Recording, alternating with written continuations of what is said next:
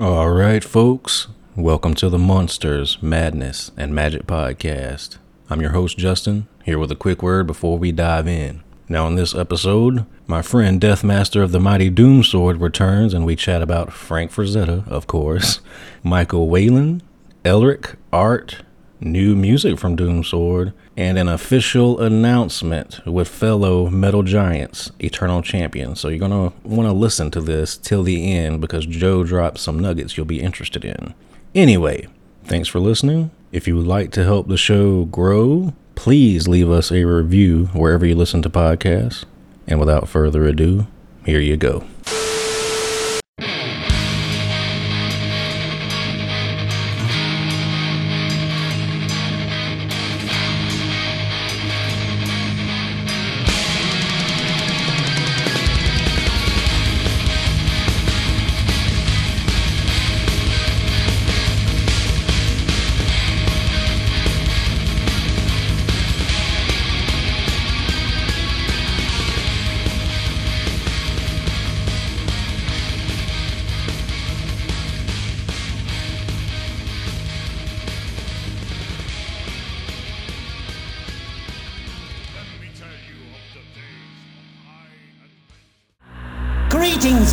And ghouls. This is your comrade, the Crypt Keeper here, reporting dead from the sanctuary of the strange. Tonight's macabre myth is a fright-filled feature, one overflowing with monsters, madness,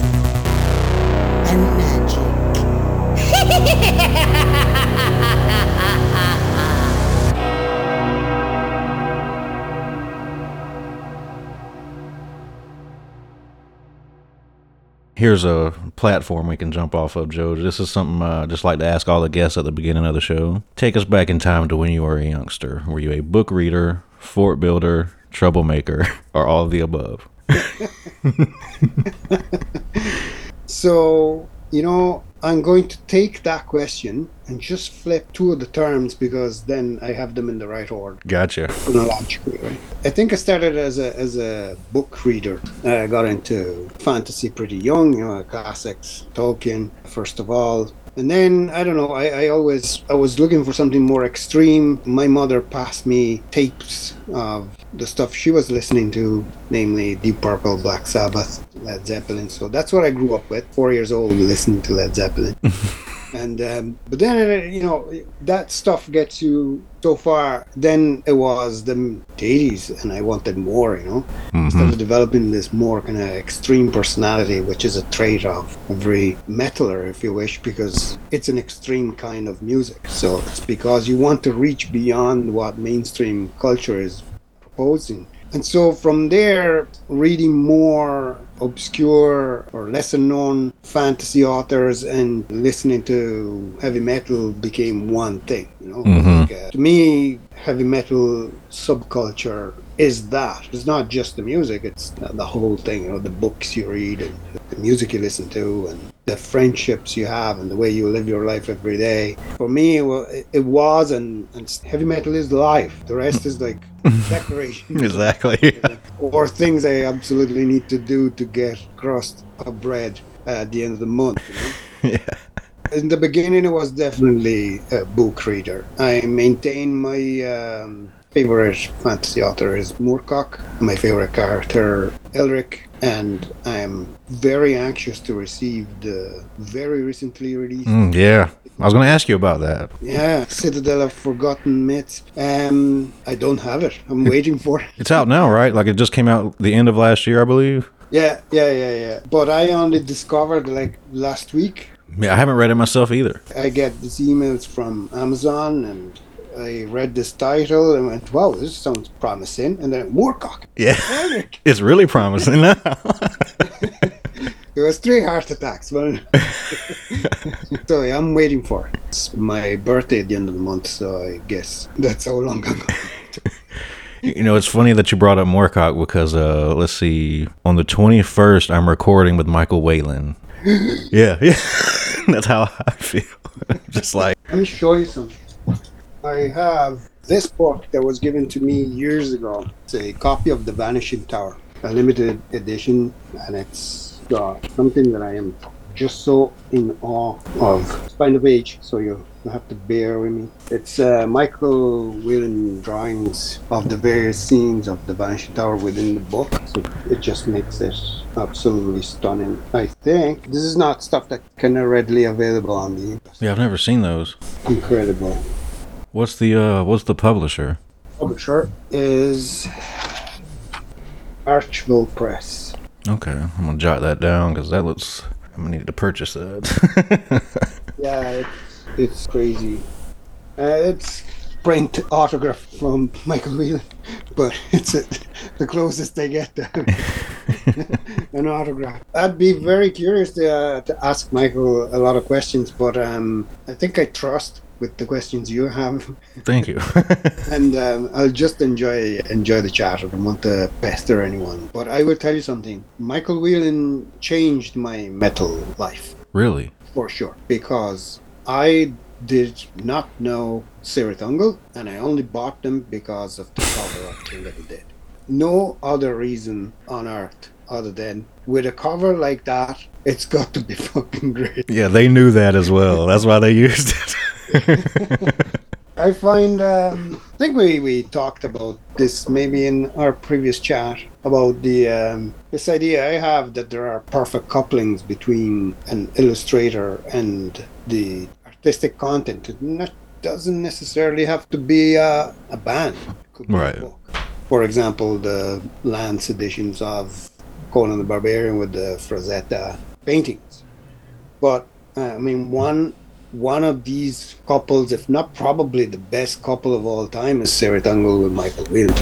They're just oh, wow! How high can you go with marrying two things that go so well together? yeah, it's like Whelan and Frazetta are right there, and it's I put those two on the same frequency, I guess. Yeah. So you name Frazetta. You tell me what minute into the chat we are because my my guess was four minutes. Then I wrote it. Well, we made it 17 minutes because we were talking about Michael Whelan first. making a point not to make this chat about Frazetta. it's gonna circle back eventually. Yes. So book reader, metaler, and then you know you said uh, floor builder and troublemaker. Troublemaker then because I mean I was never a criminal, so let's not pretend uh, I was ever anything beyond a bit of an annoying brat. Uh, that's the extent of my troublemaking. But you know, not wanting even to get a, a proper job. You know Right. or whatever because you, you had to you had to lead a metal life so what did i what did i do i got four of my friends together we bought a record shop uh, it was called riff raff he owned it for, for six years and i remember the thing is that was our uh, that was our local my first heavy metal shop i ever went in. And i kind of said to myself i'm going to open this place one day. It, it didn't end so well but but for five or six years it was it was uh, good fun. And i remember that um so we we had recorded the first doomsword album in this in this place that didn't really have a name. And then the sound engineer became part of the group of people that decided to buy the record shop because it was for sale. So yeah we, we started to put things in motion and we decided look let's not just own a record shop. Let's combine forces. Let's also own a label and a recording studio. We needed premises. When we went to inspect the shop it had a basement. It was mm-hmm. huge. Well not not not, not enormous but big and um, it was full of uh, garbage. But within the garbage, there was also test pressing of rare albums, all sorts of stu- stuff. So it, it we decided to clear it all up and then build a partition wall and make one half the price and the other the uh, direction. We transferred the um, all the equipment from the old place to the basement, and we called it Conquest Studio, and that's where we recorded three albums, the three following albums. So, Resound the Horn, The Battle Commence, and uh, My Name Will While we're on the subject of Doomsword, why don't you just uh, tell us how the reissues came to be? How did that get started, and what's Well, coming up? uh, so this is the reissue of the first album. You might have seen the box Beautiful. uh, with the flag and everything. by Chris No Remorse in Greece. It did a great job of it. Um, I, I, didn't really have any say. I was happy with it, but uh, it wasn't entirely uh, business entirely conducted between Underground Symphony. So as far as the reissue, of the first album was very much. I, I got told it's happening.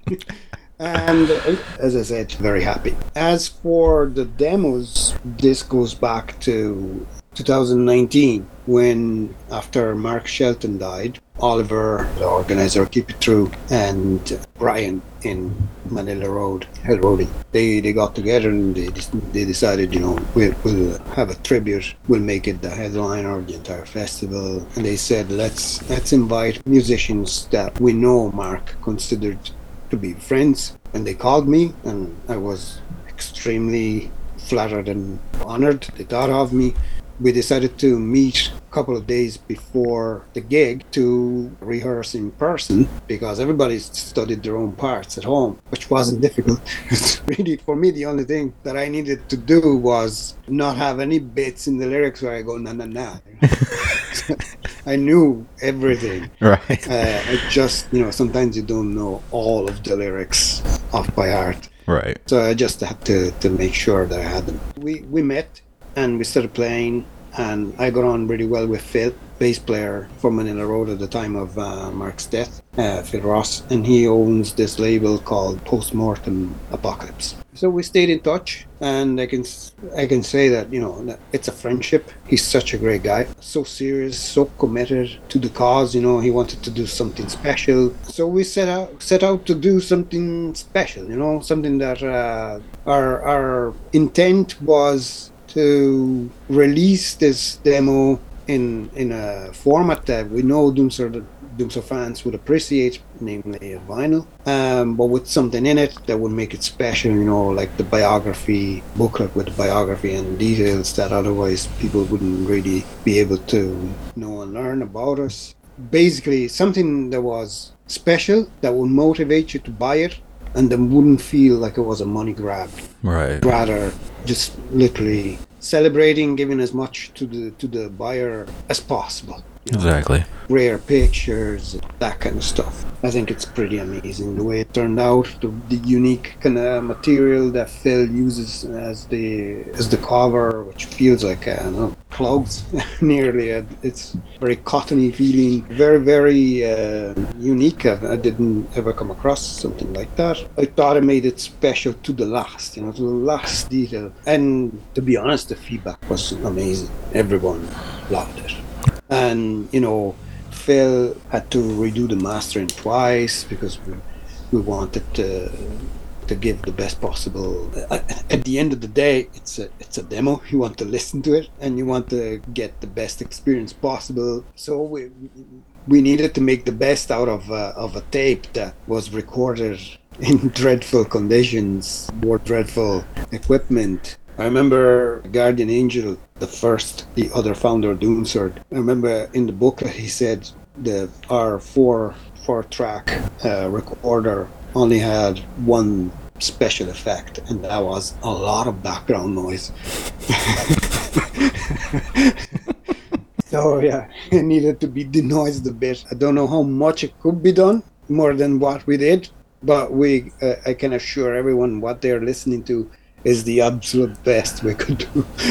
After the, you know, the owning the um, record shop and, and studio years, uh, also came the, the floor floor builder in the sense that I um, I managed to get into with the old owner of the shop. I managed to get into uh, helping out with uh, organizing with the actual practical help with building stages and carrying equipment, the logistics basically for some gigs that he was organizing. And that got me to meet all these people in person. Like I remember at the time, mid 90s, my favorite band was Iced Earth. Was just in love with all their stuff. And I remember they came to, to play in Italy, supported by Nevermore. And I was mad. Um, I liked Nevermore, but I really loved Sanctuary. And I remember that particular time we were taking care of logistics and the shuttle that used to the worked as um, bringing the artists from the venue to the hotel and back.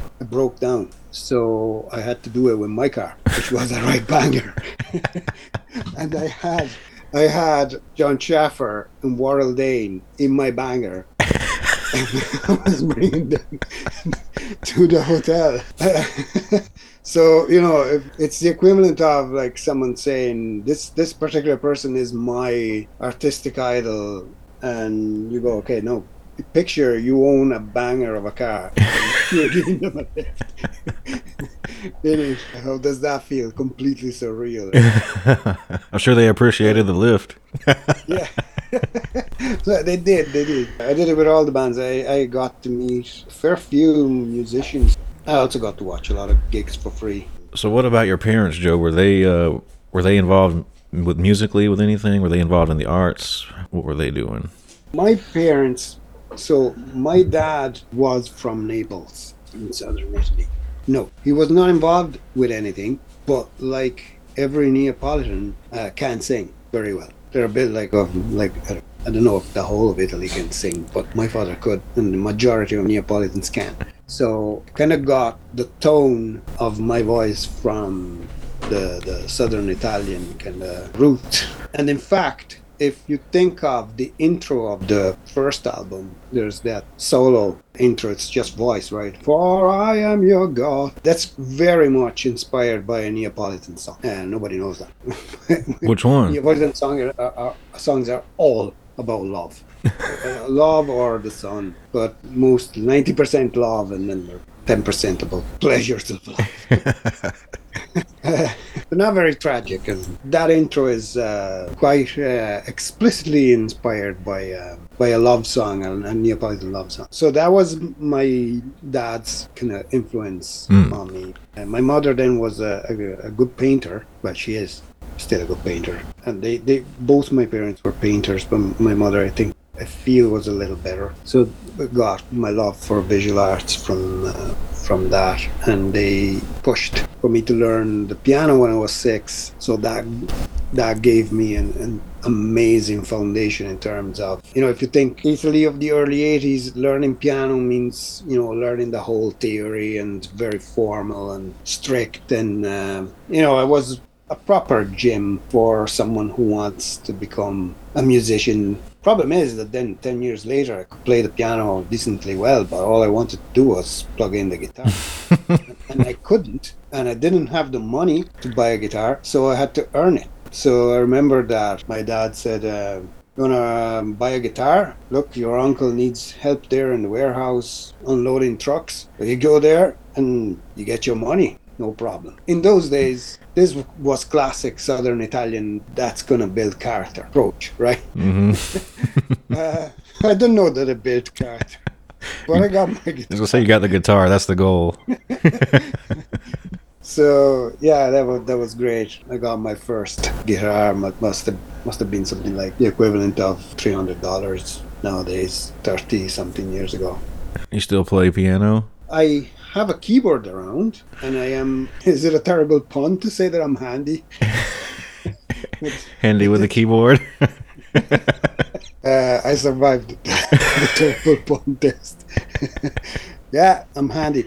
I lost a bit of. I'm so kind of guitarified as a musician that I lost a bit of that multitasking ability that I had with my hands. One one hand to do one thing and the other to do a completely different thing. Because it's the exact opposite of the guitar, where the two hands need to be absolutely synchronized. So yeah, but um, but I am good enough to uh, I don't know play keyboard parts in songs I write, or if we want to put a bit of keyboard part in a, in a song, I could do it. We don't normally. There's a lot of Doomsword stuff that has been written and never made it to being recorded. I think I mentioned in our pre, in, in our first chat that uh, I might easily have another two, three Yeah. uh, albums that never got. So, and you might. You're gonna cause fans to have some gray hairs if they're listening to this. Yeah, You're gonna have pitchforks and torches at your doorstep. yeah, exactly. it all came from uh, Manowar writing, you know, no synthesizers or whatever. But I don't think they ever meant it in a no instrument that has keys was ever played on the sound because there was uh, piano parts and especially in later albums. I think they just meant we don't do electronic stuff. Problem is that we, well, my group of, of friends, and I would say possibly all Italians, took it very, very literally. Like it was, you shall never have a, a keyboard in your heavy metal band. Yeah, so that's that's how uh, Doomsword were just like we are never, ever, ever going to put a keyboard part in our song. You can always start a side project if you want to go, you know, solo keyboardist or whatever. Oh yeah. well, I actually have stuff for a side project. I intend to re- release it sometime because it's interesting. It's interesting because it's five songs. It's not even an album. It's five songs, and it's called Night of the Sorcerers. I'm interested. And I call it the Death Master Project. Like I probably call it that.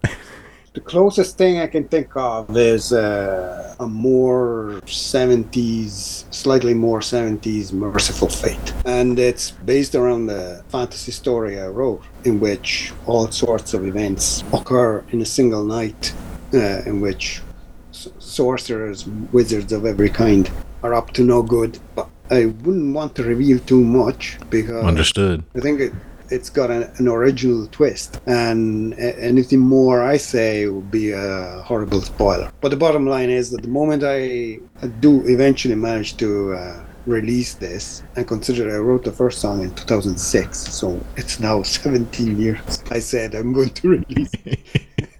but uh, yeah, it'll come out with a with a with a little book with the Oh, I, I like that.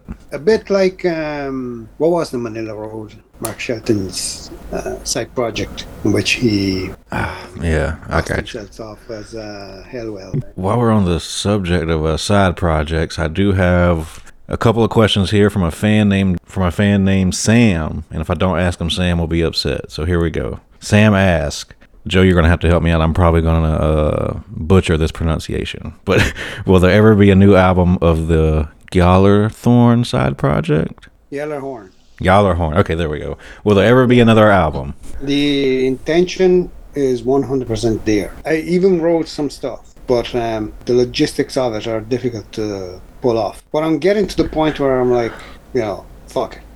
Uh, I'm going. We all get there. gonna do it by myself and, and ask my because the drummer on Yellowhorn is the, the Doomsword drummer who now owns a studio. So if I manage to put the whole musical like the all of the instruments together, uh, then he can just add the drums. I suppose like many other times when these questions were asked about Doomsword or side projects, the the answer is yes. It's not a matter of if, it's a matter of when. Arm yourself with patience because it's Doomsword we're talking about. It's me we're talking about, and uh, yeah, my speed is legendary. For all the wrong reasons.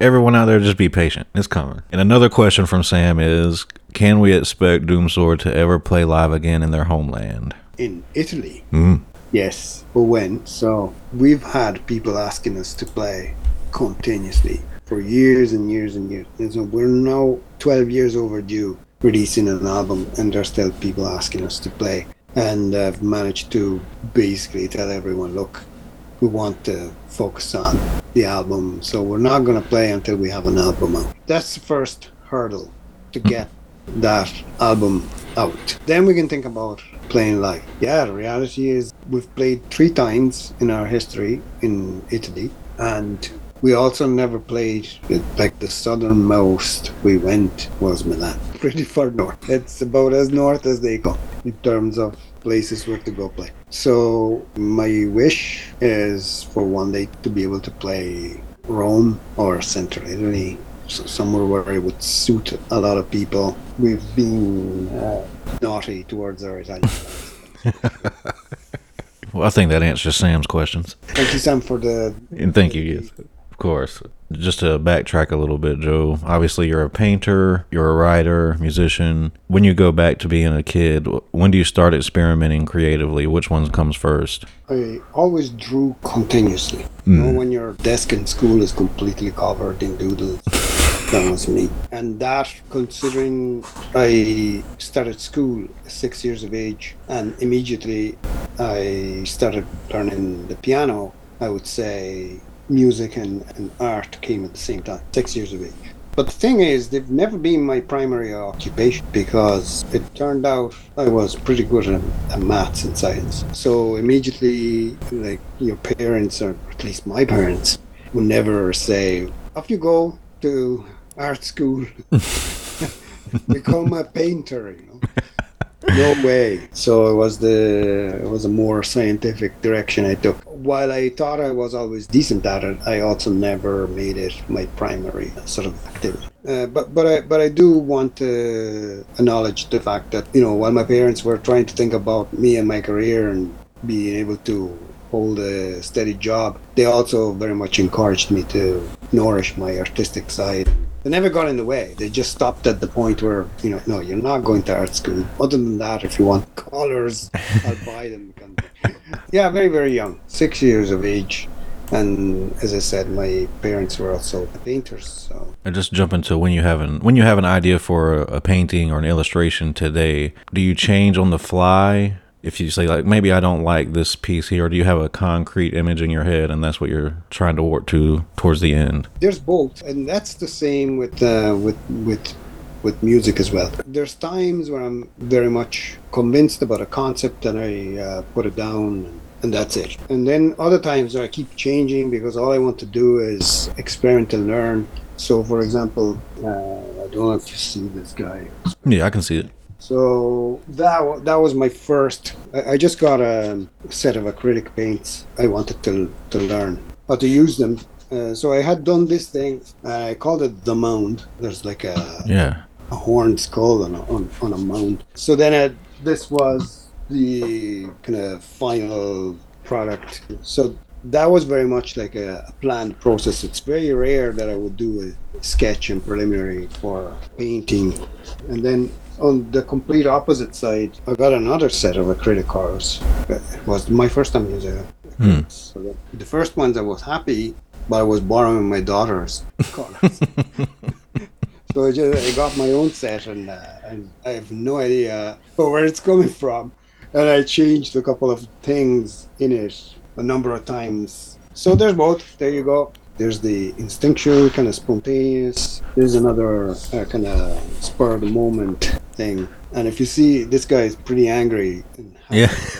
what would you call it? A, a necklace in in his hand uh, that he has just retrieved from someone since his sword is still bloody. So I called it "That's Mine," and that's the PG-rated version of the, the title. As for you know, on a daily basis, there. What I do is when when I have sometime in the evening, I'm relaxing, maybe watching a show on, on Netflix or what have you. I would sit down and do, you know, all sorts of sketches. And that's all while watching, I don't know, The Walking Dead. That seems otherworldly to me because I, I could put six hours into attempting to draw something and it would look like a kindergartner did it. You know, it's just this is not something that's in my wheelhouse. Well, I don't consider myself to be much of a of an artist. I'll, I'll be very very honest. But I give it a go and I like it, which which is all that matters really. But as for any aspiring artist, which includes me, I'm not giving advice as, a, as an accomplished artist. I'm giving advice as one of you who is trying to become something. I think at the basics, uh, the basis of learning, there's chunking. So you need to decompose every problem in its kind of basic units and start from there and repeat the path of the ones you admire because you won't have an identical result. You are you and the people you admire are, is, is them and you're not them. So and, and that's good because the, the world is beautiful because it's varied if i think for example about frazetta he you know, he was learning to draw, and someone said, "Look, you're really poor on the anatomy. You need to learn it." And he got this book by uh, Bridgman called Constructive Anatomy. He studied it over one night, did it all, woke up, basically got up the next morning from his desk or whatever, wherever he was working, and announced, "I know anatomy," you know, kind of thing. That's because that was Frazetta. He could mm. learn anatomy in one night. That's for, for us mortals. we need to uh, to do the same thing, but it will take us longer. Because in the end, that's what I think is the definition of talent: is not your ability to learn something, but just how quickly you're going to do it. Right. That's really it. Because if you persist at it, there's no chance you're not going to learn it. Um, you, you are. That's what I would say. Start with uh, start with the basics. If it's anatomy you're interested in, constructive anatomy is your perfect starting point because it teaches you to draw figures in blocks. You know, like mm-hmm. like they're little wooden blocks that give an idea of what the basic masses are, and you take it from there. It's the same thing as learning scales on an instrument or I don't know if you want to mention this, Joe, so we can cut this out if you don't want to, but uh, we're talking about Frazetta. I know you had some dealings with Sarah after we talked, and you guys reached something. So yeah, so it it's good news, but I would say that because it's good news, I, won't reveal much more. Got it. so leave it. it's all good. I know last time we spoke, uh, you mentioned the Broken Sword. Now I have purchased it, but I haven't read it yet. Poul Anderson. So I know you mentioned that one, but I wanted to ask you what are some other stories that come to mind when you think about the ones that you always go back to? You know, your desert island, sword and sorcery stories. Uh, funnily enough, uh, these days I do a lot of driving with the kids, dropping them to activities, and um, a, a, good way to spend your time in the car is to listen to audiobooks. So I'm playing the the whole Barsoom series to my daughter, mm. uh, John Carter, and it's it's got to be one of the best things ever written in terms of how the story is so gripping. And i don't know is it because i listen read books always with the mind of a painter musician that that goes i i know how to put this on a canvas and what music will go with that but i find that that, that material is very very inspirational probably i don't know is it is it the first sword and planet difficult to say, but you know, it's one of them. Definitely pioneering. So that's one, definitely. Edgar Rice Burroughs, uh, Princess of Mars, and all the Barsoom books. Are you a Karl Edward Wagner fan? So I've been skirting around Wagner for a long time, and never found uh, the time to read it. I know that it's great because I see the paintings, Frazetta's paintings, Bloodstone, and I am I'm there going, ah, we've got to read this. You'll love it. I can guarantee it. Yeah, yeah. I, I, I know Jason and Eternal Champion mentioned it to, to me. So I'm, I'm trusting your opinion and his that it's great stuff. So I definitely have to get around to reading it. Well, obviously, we waiting anxiously about for the Moorcock book to arrive. Um, but if you're talking about Island, uh, aside from the old Elric stuff, I will bring Treasure Island. I remember uh, my daughter, who's 11, also read it. Well, read a kind of a dumbed down version uh, for primary school. And she said something to me. She said, I was a bit confused by the story because there's this villain character and he's a villain, but I like him. and I was there, I was there going, that is the entire point of that book. Everybody loves Long John Silver. Right. And how the author managed to make the villain of the book one of the most loved characters in, in literature is just genius. I mean, he's an, an actual bastard, but you root for him because he's, you know, he's just his intelligence is his is so charismatic, you know, and he's like the prototype pirate, you know, with one leg and one eye and parrot on the on the shoulder. So it's uh, definitely pinnacle in terms of uh, character uniqueness and, um, and strength, you know. And, and, I was actually proud of my daughter that she made that comment because that's that's a very um, very on point, you know. That, yeah. Yeah, that's it. You're not supposed to like him, but you love him. What was your intro into the genre of sword and sorcery? Obviously, you know, you're probably introduced to stuff like Treasure Island first, and then when you discover it yourself, what what was that uh, first story, if you recall? The Lord of the Rings was my first proper sword and sorcery book, or fantasy, really. Uh, Robert Howard came afterwards. I still prefer him. I think it's probably to do with the fact that, like a lot of people, I lean towards an ADHD approach towards stories, and uh, I prefer the short story to Exactly. the long drawn out high fantasy material. In fact, I love The Hour of the Dragon, but I prefer The Scarlet Citadel because it's like the short version. I'm with you.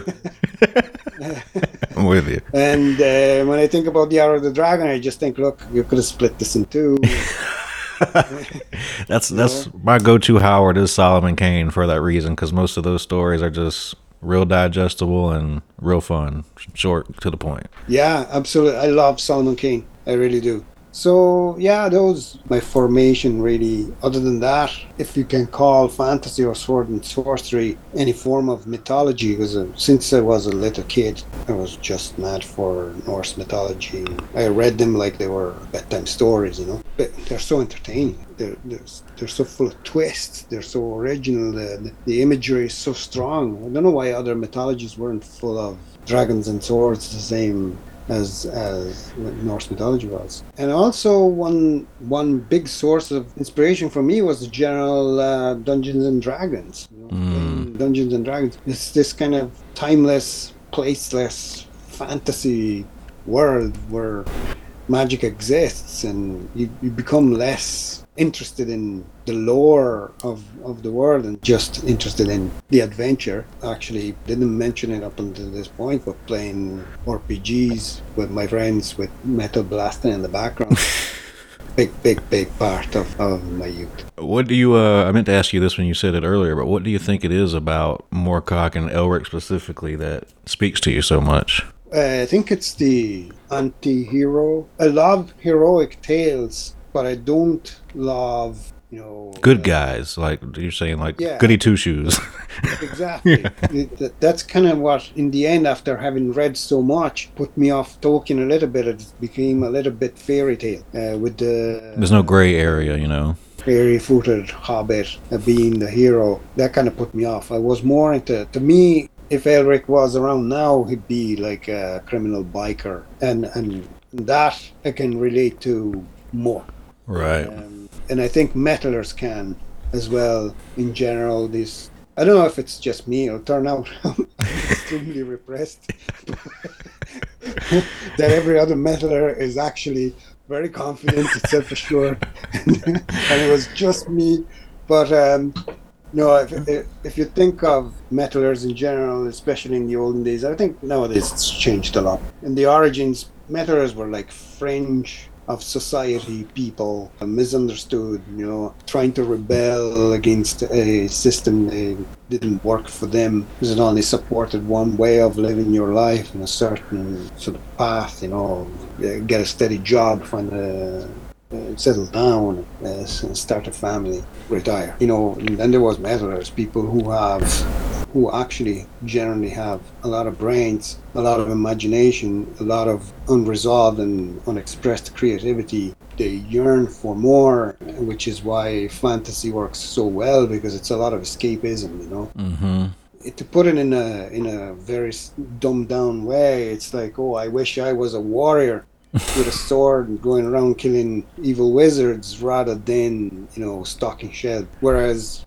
it doesn't seem to be there for people who don't listen to metal because they just just wait for Friday night. Uh, Get pissed in a in a pub, you know. uh, for us, instead, it was it was different. It was more to do with finding finding a better world within ourselves because it didn't exist outside. Uh, it was all in in our brains. That's what I try to express in the song "Days of High Adventure." That you know, when I say our weapons in our heart more than in our hands. Not really going around with swords. It's in our heart with what we feel is really our strength, you know? That's it. I don't even know what the question was, but Me neither. well said. to a good place. That was great. While we're just on writing, you know, when you're writing yourself, what does your what does your pre-writing process look like? Do you are you in a heavy outline, or do you just like to sit down and see where things go? it can happen a number of ways. I I read something I like and might write a song about it. Or if I read something I like and then I know there's a painting exists of it, I do a lot of visually inspired compositions. In that, and I think we, we touched back in our first chat on this. I have my own kind of little theory that images can be translated into music because each color and uh, general pace of the picture gives you an idea of the tempo of the song the if the colors are warm or or cool it's a different atmosphere you convey and then you know where fantasy pictures like Frazetta there's a lot of darkness and then there's these bright spots so those to me are more easily represented by the high tones of a high-pitched vocal or a guitar solo or a piercing lead, you know. I can be pretty systematic about that, you know, looking at a picture and going, okay, uh, the general atmosphere is this. If you take the theater, there's a lot of stuff happening. It's very chaotic, so it suggests it's in the middle of a battle, so battles never never been slow that I know. Aside from obviously the moving phase, but when we when you're in the heat of it, it suggests that there should be a lot of a lot happening from a lot of sides, you know. And then you know it's generally very dark, but there's bright spots here and there, so you can interpret those as uh, the, the high pitched parts of your composition. That's something that comes quite natural to me if I look at a picture and go, I'm gonna I'm gonna put this into music. It's one thing that will, that might happen. Other times I start from the lyrics. I have an unfinished novel that I managed to translate parts of it into music, and it is going to be included in the next album. The title might not be the most original, but it does re- summarize the entire novel pretty well, and it's called Fire Iron Rules. Yeah, as I said, we, we listen to it. It might might sound a, a little bit cheesy, but then give it a go once it's out. Uh, uh, you won't regret it. Um, in a few words, it's the story of a a monk during in this kind of alternative fantasy history. A monk during the uh, invasion of the Longobards of Italy, a monk that performs the reverse conversion, mm. so goes from being Christian to pagan. And in the story, you'll find out why. That's one source of inspiration that. So out of all your uh, creative endeavors be it a, a picture that you've painted or recording music or writing a story which project have you undertaken that you would say has been the most challenging? Is there one that you lost the most sleep over or pulled your hair out over? The novel because it's not finished and I think if i think back at early doomsword and i think about my accent being really really bad being able to hear it and my musicianship being less than what I would like it to be. I personally have that tinsy bit of cringe back and go, what? but at the time, I didn't. I was young and uh, I didn't care. And anyway, I didn't know any better. I thought right. it was good. I mean, it is good. ignorance is bliss. I would have pulled my hair out back then had I had the awareness I have now. But that instead is what's happening with the novel because I am now a, little, a little bit self-conscious. You know, I'm not English speaker natively. I'm not. I'm writing in English. Mm-hmm. Uh, am I trying to do what Italians call doing a step that's longer than your leg. So that's the bit where I'm going. I don't know. Am I a good story writer? People will think it's amateur stuff. The English of it is poor. So that's that's where I am with it. But a good song came out of it, so it's not all. All is not lost. I haven't told you face to face just tell you thank you for the uh the painting of Ob. You know, my wife really oh, loved it and you know, I still have it as my cover, so I'm gonna have to get a big blow up painting of it one day and hang it up on the mantle. It's, just wanted to thank you Very for doing good. taking your time to do that. That was my um, I was experimenting with a graphic tablet. As I said, I, I do a lot of doodling during in the evening and didn't want to waste a lot of paper. Plus, you know, digital has the undeniable advantage of the undo. You can't do a paper. You can you can undo traditionally. It's just a lot more difficult.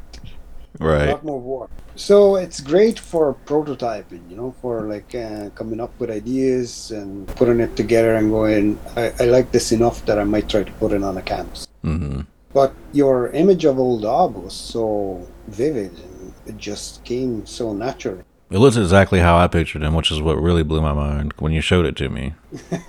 You know, it just goes to show how well you described it. well, thank you. Um, because it, we bo- both thought the same thing. And, Mm. You know, you got to give it to the description. It was extremely effective and uh, very detailed. I love this sort of creature that could is like a god in the sense that it exists since before anybody can Mhm. tell. But it, it isn't a god in the sense of in the spiritual sense of the of the world. Right. More like an uh, as far as we know, eternal being. that exists outside of our own understanding of things, you know. Exactly. Mm-hmm. Exactly. Exactly. Oh man, that was that was some um, some piece of writing. I am telling you. Thank you, man. Thank really you. it. I'm glad you enjoyed it. I told you I am I am a fan, and no, I don't lie. I, I, I really am. Thank you. Thank you. I'm I'm working on a Ob origin novella, so that's something. Yeah. I, Backstory. yeah, exactly. And I don't even have it. So like if you ask me who or what Ob is right now, I have like I have I don't know.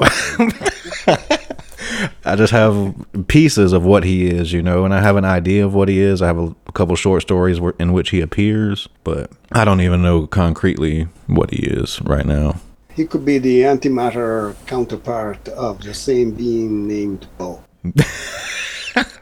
Yes, that's what I'm going to let me write that down. Bob and Ob. the Adventures of Bob and Ob. That would be great. Uh, that's like the Gray Mouser, you know.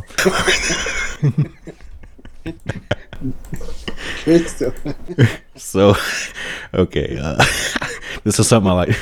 This is something I like to ask everybody, Joe.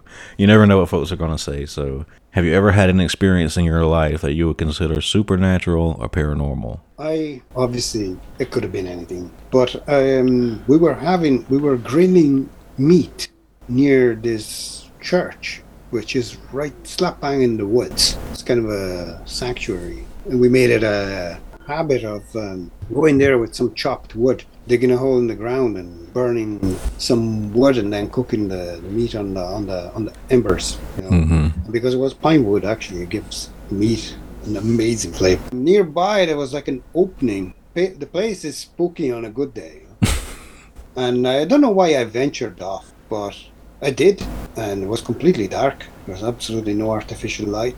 All around was covered it's basically forests everywhere except, for this kind of opening flat opening uh, with a grass meadow. And i swear i saw what looked to me like a kind of a procession that didn't last very long. And it was a, a figure with could have been like a to my mind it was like a flaming torch you know?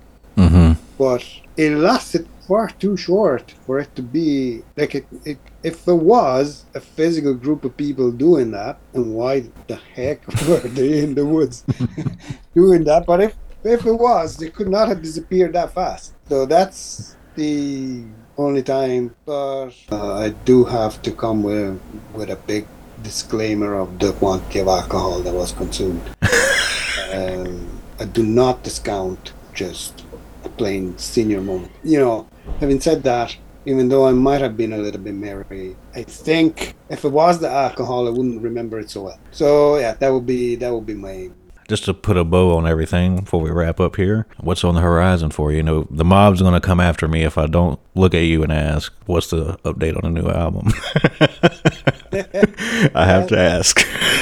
I would like to say we are recording. Uh, there's definitely people in the process of entering a room with instruments and recording music. This is happening right now. So that what that also means is obviously the songs are done. They are there might be a little bit of work on them while we are in the studio, but the songwriting is done. The lyrics are written, melodies are there. It's just a matter of um, getting it done. At the same time, uh, I don't know if I'm saying this as, as a kind of a wishful thinking more than anything. Recording an album should never be a long process because uh, it it starts. It's like overworking a painting. You end up ruining it. It should be like enter, record it. You can give it a second pass later on, but never let it linger and fester. It goes bad. It goes off. It's like milk. Don't don't do that. Exactly. Uh, especially because you, you lose the moment in time when you were doing that. It becomes uh, sp- spread over a number of periods, and your mentality changes. Your your you change, and nothing good's gonna come of uh, that process. Mm-hmm. Got an album, go and record it. So that's what, what we're trying. And uh, since you mentioned his name earlier, I'm not going to elaborate any further, but I'm just going to say, Jason, anything there? Or you know what I'm talking about? yeah, yeah. There is there is a, a, a, a, little surprise coming. Things are going much slower than I would like them to, uh, because at this point, uh, getting the damned album is our absolute priority. Because it was two years ago I announced that we were done with songwriting, with the kind of basic drafts of the songs, and we were going to work on them as a band and prepare them for recording. And I know we had our fair share of um, incidents and, and mishaps uh, that delayed things out of our control. But we're, you know, at this point, we already got to go, you know, enough excuses. I know people get injured. I know the weather gets bad, but we've got to record this. But that's it. there is something coming with us and Eternal Champion, and um, it's definitely happening. It's going to be absolutely great. That's what we're looking for. All right, man. Well, Joe, let's not wait another two years before we uh, chat again. but I'm gonna let you go get some dinner. I know you're probably tired. Yeah, well, but that's that's a kind of a always. I got I got this disease called kids. Uh, listen, Justin, thanks a million for having always a real pleasure talking to you. I'm looking forward to uh, more of your material. I'm probably gonna hold this until after I release Michael Whelan. So, because I just mentioned it, so of course when I release it, people are gonna be like, "Where's Michael Whelan?" You know, so I'll just. Yeah, all right, yeah, so I'll send this down the pipeline when it's ready. Very good, brilliant stuff. Uh, thanks a million, Justin. All right, thank you, uh, Joe. Uh, don't don't be a stranger. Yeah? For sure. You have a good night, man. You too. All right, folks. That's a wrap. As always, thanks for listening, and we'll see you back next time. Monsters, madness, and magic.